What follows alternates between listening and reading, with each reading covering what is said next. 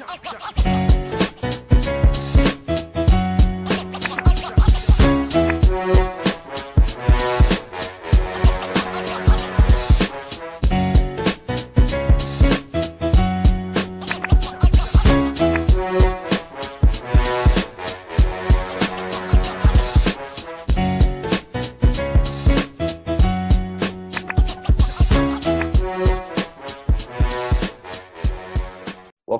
another episode of the Hoop Talk podcast by fans for fans. I'm Ryan. There's my guy Jalen.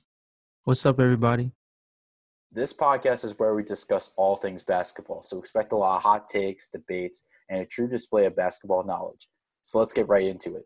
Our topic is the forgotten great teams of the Eastern Conference from the 2000s to present day. And we're going to start with the 2014 2015 Atlanta Hawks. How do you feel about this team? Do you think that this team overachieved in the season and underachieved in the playoffs? So, first of all, this team is near and dear to my heart. I'm from Georgia. So, seeing this team perform the way it did five All Stars, Paul Millsap going crazy, six guys averaging double digits it was a great regular season, but that's kind of where it stops at. First and second round were tough fought series, um, especially the one against the Wizards. But like you said before, I think it was one of those overachieving regular seasons and underachieving postseasons because with a team that was as deep and as team oriented as that squad was, it's kind of interesting that they always talk about like the league being ran by star power, but like that was a series that kind of just proved it all. Atlanta didn't have a single star star. Yes, they had five all stars, but that was strictly based on like statistical performance and different things like that. Completely outmatched by just the combination of LeBron James and Kyrie Irving. I mean, that was a year where Kevin Love was still kind of underachieving. I think he averaged like less than 15 points in the playoffs, like during that year. So they pretty much just got manhandled by two players and a couple of guys. Like you said before, it definitely was an overachieving regular season and it was a good field watch for 82 games, but it definitely got hectic come playoff time. I guess my question to you about this team would be who do you feel was like the driving force of this team? I, I think it has to be Kyle Korver. He became a first time All Star after shooting lights out from beyond the arc just below 50%. You also had Jeff Teague, who was playing well, averaging 16 and 7. He was, he was a pretty good defender as well.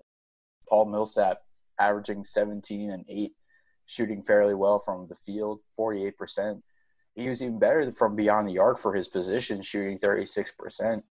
Al Horford was playing out 15 and 7, and he shot uh, 54% from the field, shooting an occasional three here and there. 31% is not too bad, though, for uh, Al Horford. But if you think about Kyle Korver for a second, this guy was traded from the New Jersey Nets to the Philadelphia 76ers for a copying machine and money to fund their uh, G League team. So you think about like how far he's come, and to for him to be on a a 60 win squad where he was part of a, a great offense with four other names that you don't normally hear about too often. I mean, the entire team was nominated Player of the Month in January. so it's actually it's actually quite shocking to see not only how they overachieved in the season, but they later underachieved in the playoffs. I think the main thing that you can take away from this team is just how team oriented they actually were. I mean, going through the stats was actually pretty surprising looking at it, how like equally divided everybody was. I mean, Millsap stood out with 16.7 points, but outside of that spread, everybody averaged pretty much in between about 12 to 15 points per game. The other thing is that I mean they were top six in offensive rating, defensive rating, and opponents' points per game. We know Mike Budenholzer. Yes, he essentially transitioning from a Hawks team that was very team oriented to a Bucks team that leans very heavily on Giannis. He still has that team building mentality. And of course, this is where he got his bearings at. But I just find it so interesting that like top six in defensive rating. Like, who is a prime defender on this team besides maybe Al Horford at the rim? top six in offensive rating. I mean, okay, yes, split between a multitude of players. There's a lot of guys who average double digits, but in terms of having a go-to scorer down the stretch, having a post player like Paul Millsap be your primary scorer, I guess maybe this is the 2020 Jalen talking, but that would definitely not translate to right now having the big man be your primary mode of offense. And then on top of that, the opponent's points per game, like I said before, I mean, I can't think of a single true defender on this team besides maybe Al Horford or maybe uh, DeMarre Carroll when he was coming up on this team. So those would be the two guys that I would attribute that to. But for them to be top six in defensive rating and opponents per game, points per game, it's just interesting to see. I think another team that kind of almost fits a very similar mold to this squad is the 2004 Detroit Pistons. When you hear 2004 Detroit Pistons, what is the first thing that comes to mind? First thing that comes to mind is their five game demolition derby of the 2004 Lakers. you want to talk about outmatching this team, outworking this team, and most importantly, out defending the Lakers. My goodness, this team, another team with no clear star. But I feel like this team is had stars for the future and they had stars to build around. I mean, their entire lineup was a star-filled lineup. And to think Darko Milicic was on this team. like I said, no clear star. But it's crazy to think how far this team has come two years ago, Rick Carlisle was coaching this team, and four years ago, Grant Hill was one of their top stars. Crazy what happens in four years. This team just epitomizes defense. I think Tayshaun Prince was really known for his defense. He was a young defender. He had that chase down block on Reggie Miller in the Eastern Conference Finals. Rasheed Wallace was there after getting picked up from Portland. He boosted up their defense. And of course, you can't forget about Ben Wallace, who was defensive player of the year in 2002 and 2003, averaging a double double in the season or in the postseason. You had the great defense on Jason Kidd in Game Seven of the Eastern Conference semifinals, where he had zero points. You combine that with the fact that they had some great shooters in their lineup, like Rip Hamilton, who was great during the season. Averaged under 18 a game, shooting 45% from the field. He definitely kind of struggled from three that season, but he really shined in the playoffs where he averaged 21 a game, shooting 45% from the field. He brought his three point shooting percentage up to 39%. As good as Tayshaun Prince was on defense, he was equally good on the offensive side. And Chauncey Billups, Mr. Big Shot, was consistent on both sides of the floor. So I feel like this entire lineup was a team filled with stars. And you can't forget about like Elden Campbell. Basically, playing hard defense on Shaq in the finals just to get him to the free throw line because the Pistons knew once they had Shaq at the free throw line, he wasn't making it at that time. So there's a lot to look at with this team and how underrated they really are because they took down a team with four All Stars. If you think about it, Karl Malone, Shaq, Kobe, Gary Payton, a team that was basically going to be formidable for the near future. And a team that just was about to win four four finals or four uh, championships until they ran into the Pistons.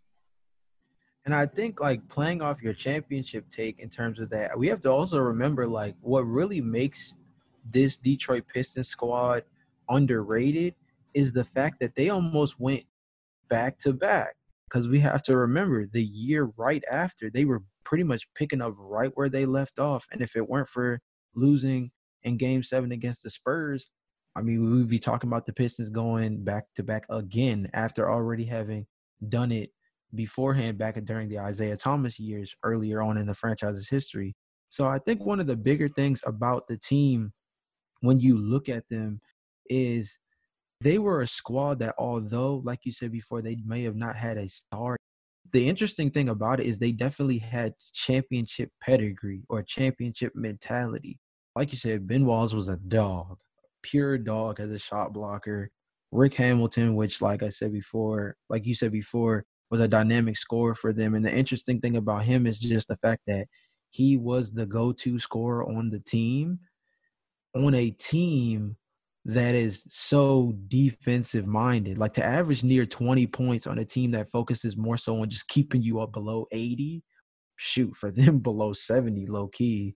For him to average 20 point nearly 20 points a game, like it's just kind of ridiculous. And like like what we were saying with the the Atlanta Hawks, it truly was a team effort from top down, one through five, putting up buckets.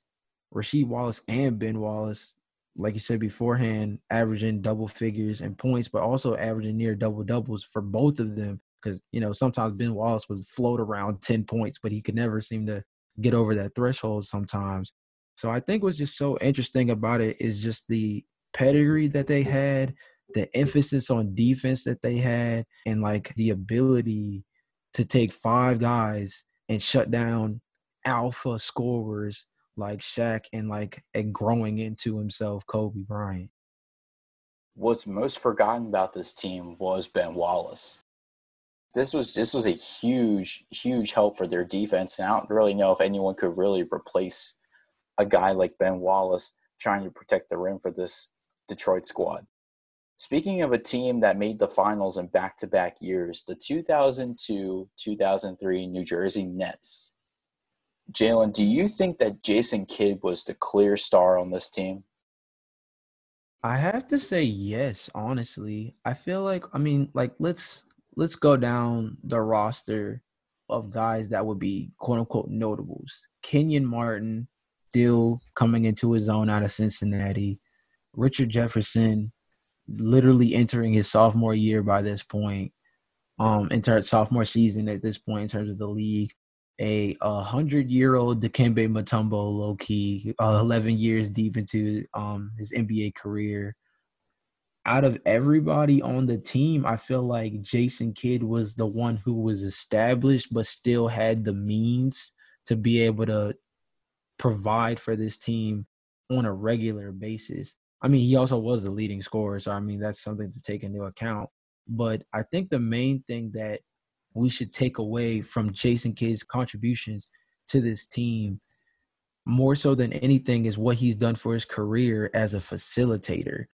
Jason Kidd once was Asen Kidd because he never had a J. There was a point where he was not necessarily a shooter and more of a distributing player that, you know, seemed to always get the sneaky 20 points off of fast break uh, layups and quick little like drive to the basket buckets and dump downs, things like that. So I think the biggest thing about this team was although they were so dynamic offensively through his able, his ability to distribute the ball, I think the fact that he was able to keep all these athletes at bay and allow them to thrive at what they do without getting too out of their own body is what really made this team go.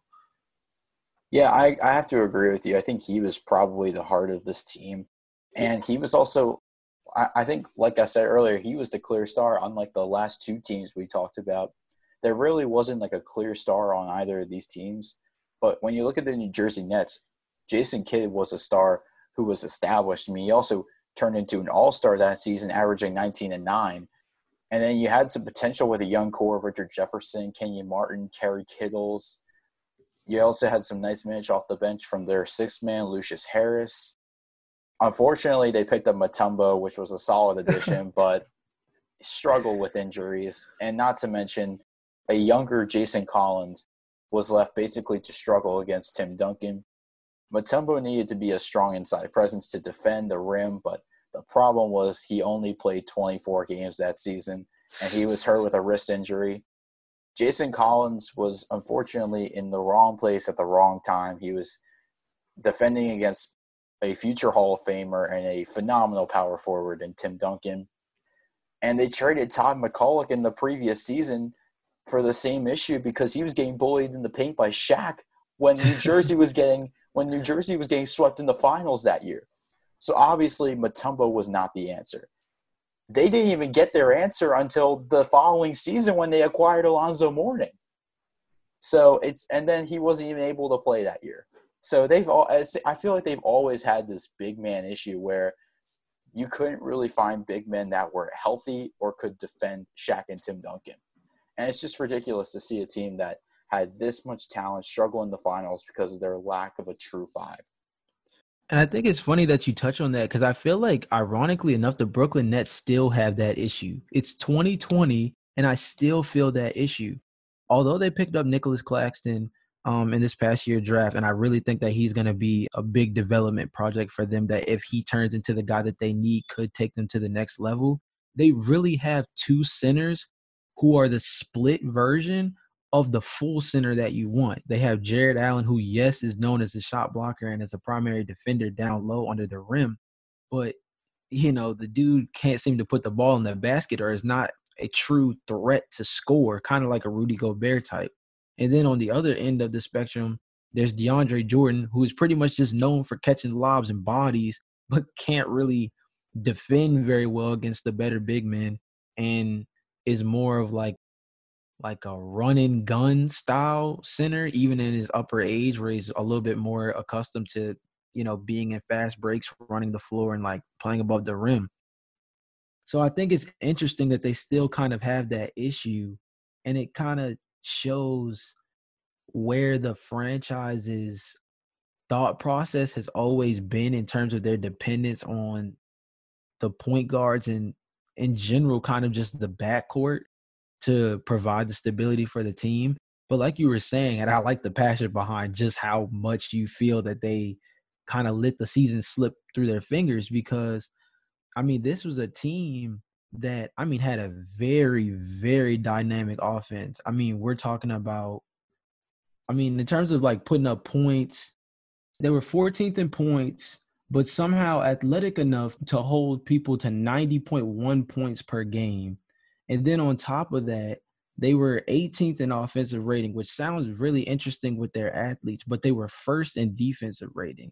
What's really interesting about it is that you would think with all their dynamic athletes, they would be ranked higher.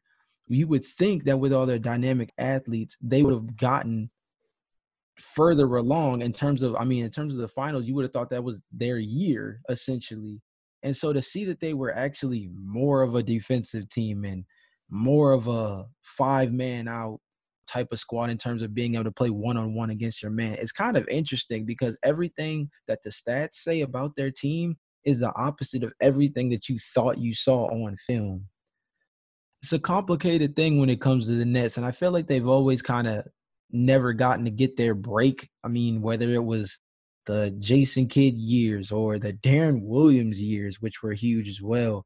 And then kind of in recent memory, how they kind of like started to rebuild things after that drastic trade with the Boston Celtics. So it's just one of those franchises that seems to always similar to what you said with Jason Collins, almost kind of be in the wrong place at the wrong time, unfortunately. And this was one of those years where it just did not hit for them.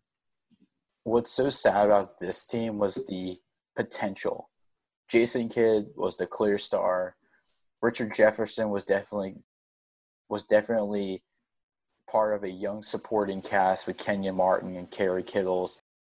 And you talk about a guy who they let slip away, Kerry Kittles to the Clippers. They really they they let him walk away because they didn't want to offer him anything.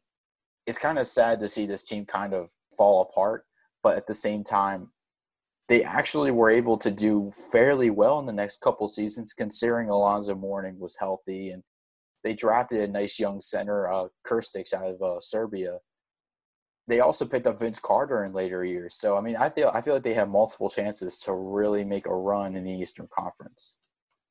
So speaking of making a run in the Eastern Conference, let's talk about the 2013 Pacers. So this was a team with an up and coming superstar and two big men that were about as a formidable duo as Al Horford and Paul Millsap. Jalen, how do you feel about the 2013 Pacers? So first off, we have to put something in in retrospect for the viewers. I think that's out of all the four teams, I think something that if it hasn't been noticed already, I want to put it out on Front Street now. We have picked all Eastern Conference teams. And I think that's important to highlight because over the last decade, especially, there's been this growing narrative of the weak East, the weak East. It is not always been like this, where it seems like the bottom half of the league has kind of dropped off. this has been a com- competitive division for a long time and has had a lot of teams come out and really represent for the conference as a whole.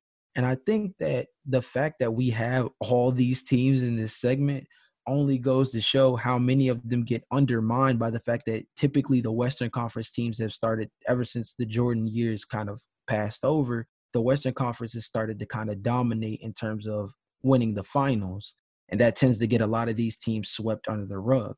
But going back to your um, question about the Pacers, I think the first thing that comes to mind is, man, this boy Paul George was taking the team over because this was a team that I mean, it was pretty much Danny Granger's team at first. I mean, he was averaging anywhere between 17 and 20 points per game coming into this coming into his year, and of course he had got hurt around this time, which made things difficult on him. But for Paul George, I mean, completely coming into his own on this team out of Fresno State, three years in, and I mean, he's already putting up 21.7 points per game, 6.8 rebounds, three and a half assists, dang near two steals per game. I mean, he was all over the place. This was where the ascendance started. And I think what makes this team so underrated is they just got caught up in the G's. I have to play the big three Miami Heat every year. And you play this team year after year after year in terms of anywhere between, you know, the Eastern Conference semifinals or the Eastern Conference finals and no matter how close you get, they seem to have always been out talented.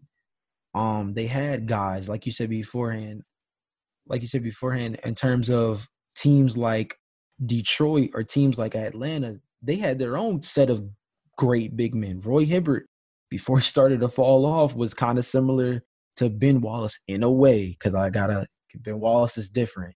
But in a way, in terms of being a dynamic shot blocker, David West 15 and in is cash money pretty much for him around this time. And Lance Make You Dance Stevenson wasn't making people dance just yet, but he was growing into his own in terms of putting the ball in the basket.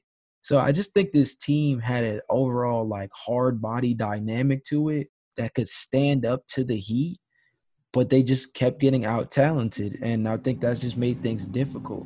My question to you on a team like this is who is a more interesting name that you see on this roster? Andrew Bynum or Evan Turner? That's my real question.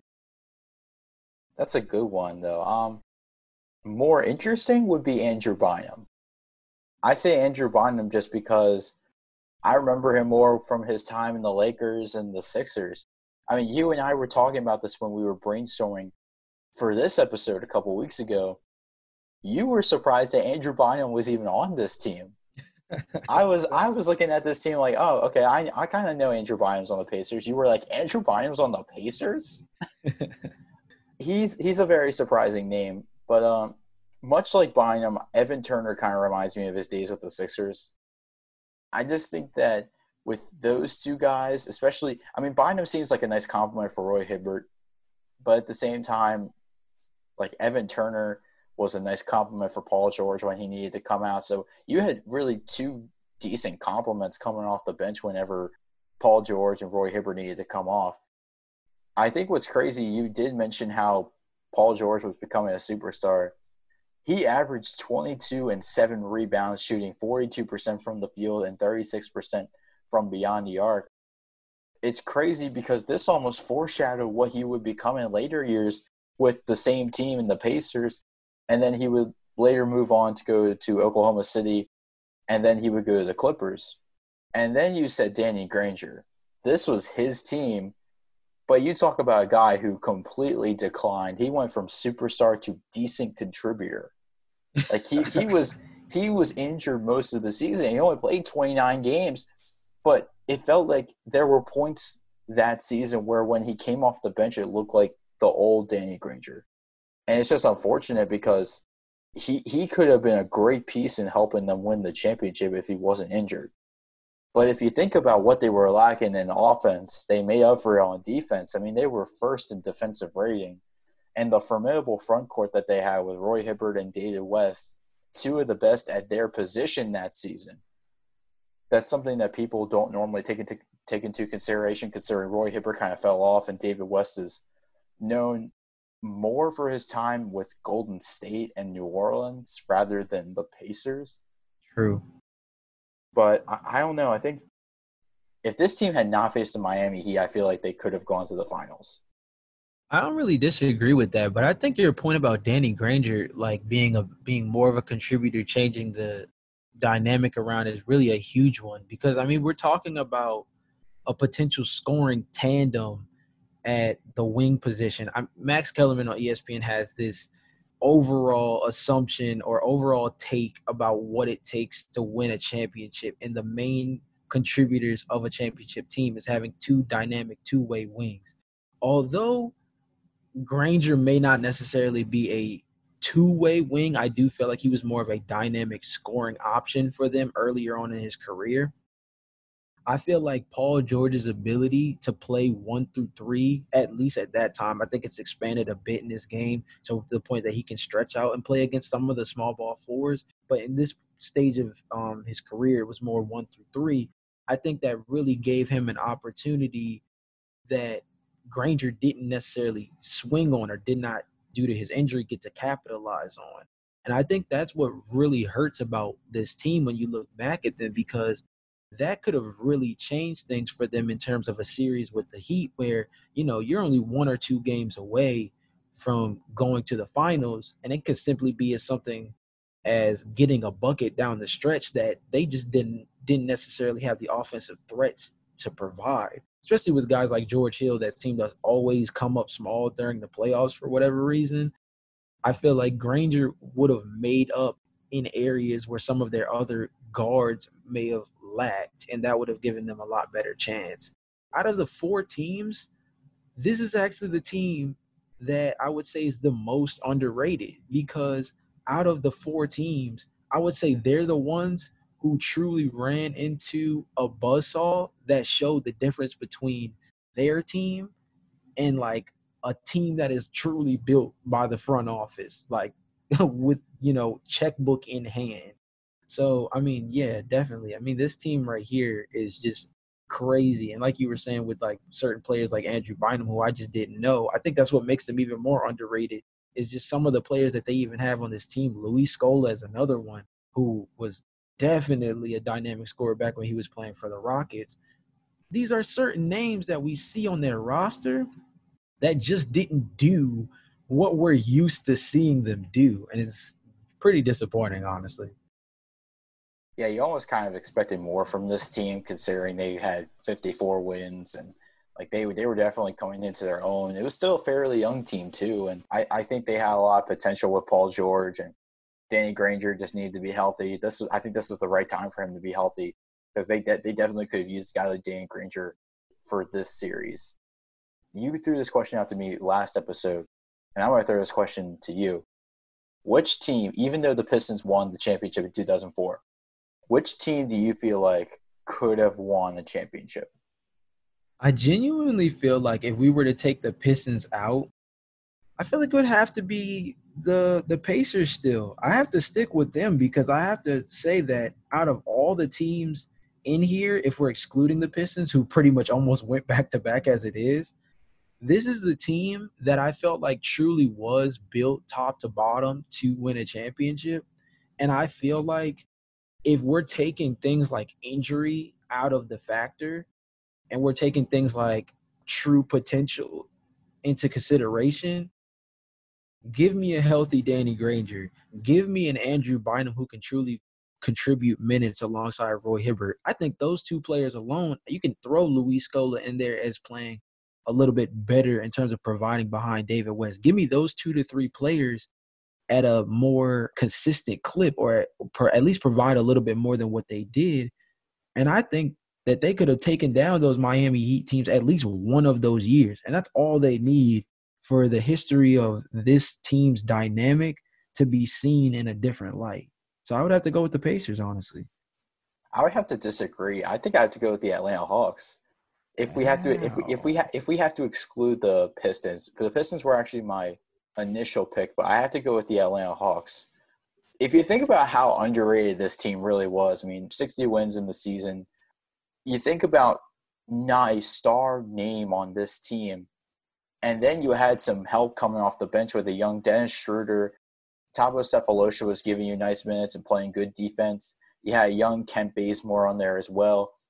I think this team was a mixture of was a mixture of defensive stars and very good shooters.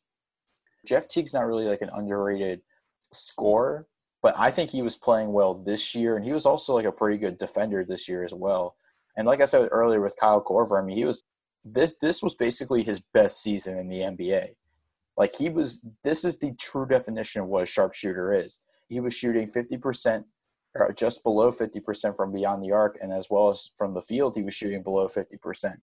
And then if I had to pick a more formidable front court duo, I probably have to take Paul Millsap and Al Horford over Roy Hibbert and David West. You you count the fact that Paul Millsap and Al Horford kind of had a shot, like a mid a shot from the mid range and a shot from beyond the arc. I would have to take that because it kind of makes them well rounded big men, especially like in this time. And then you think about how DeMarre Carroll was a nice contributor on the floor he was able to get a nice payday next season from his play in the 2014-2015 season. So he was able to really like make a name for himself and I feel like this is another one where if they didn't run into LeBron and injuries like consistent nagging injuries to Horford and Korver and Millsap and Teague and Sefolosha, I think this team could have beaten LeBron.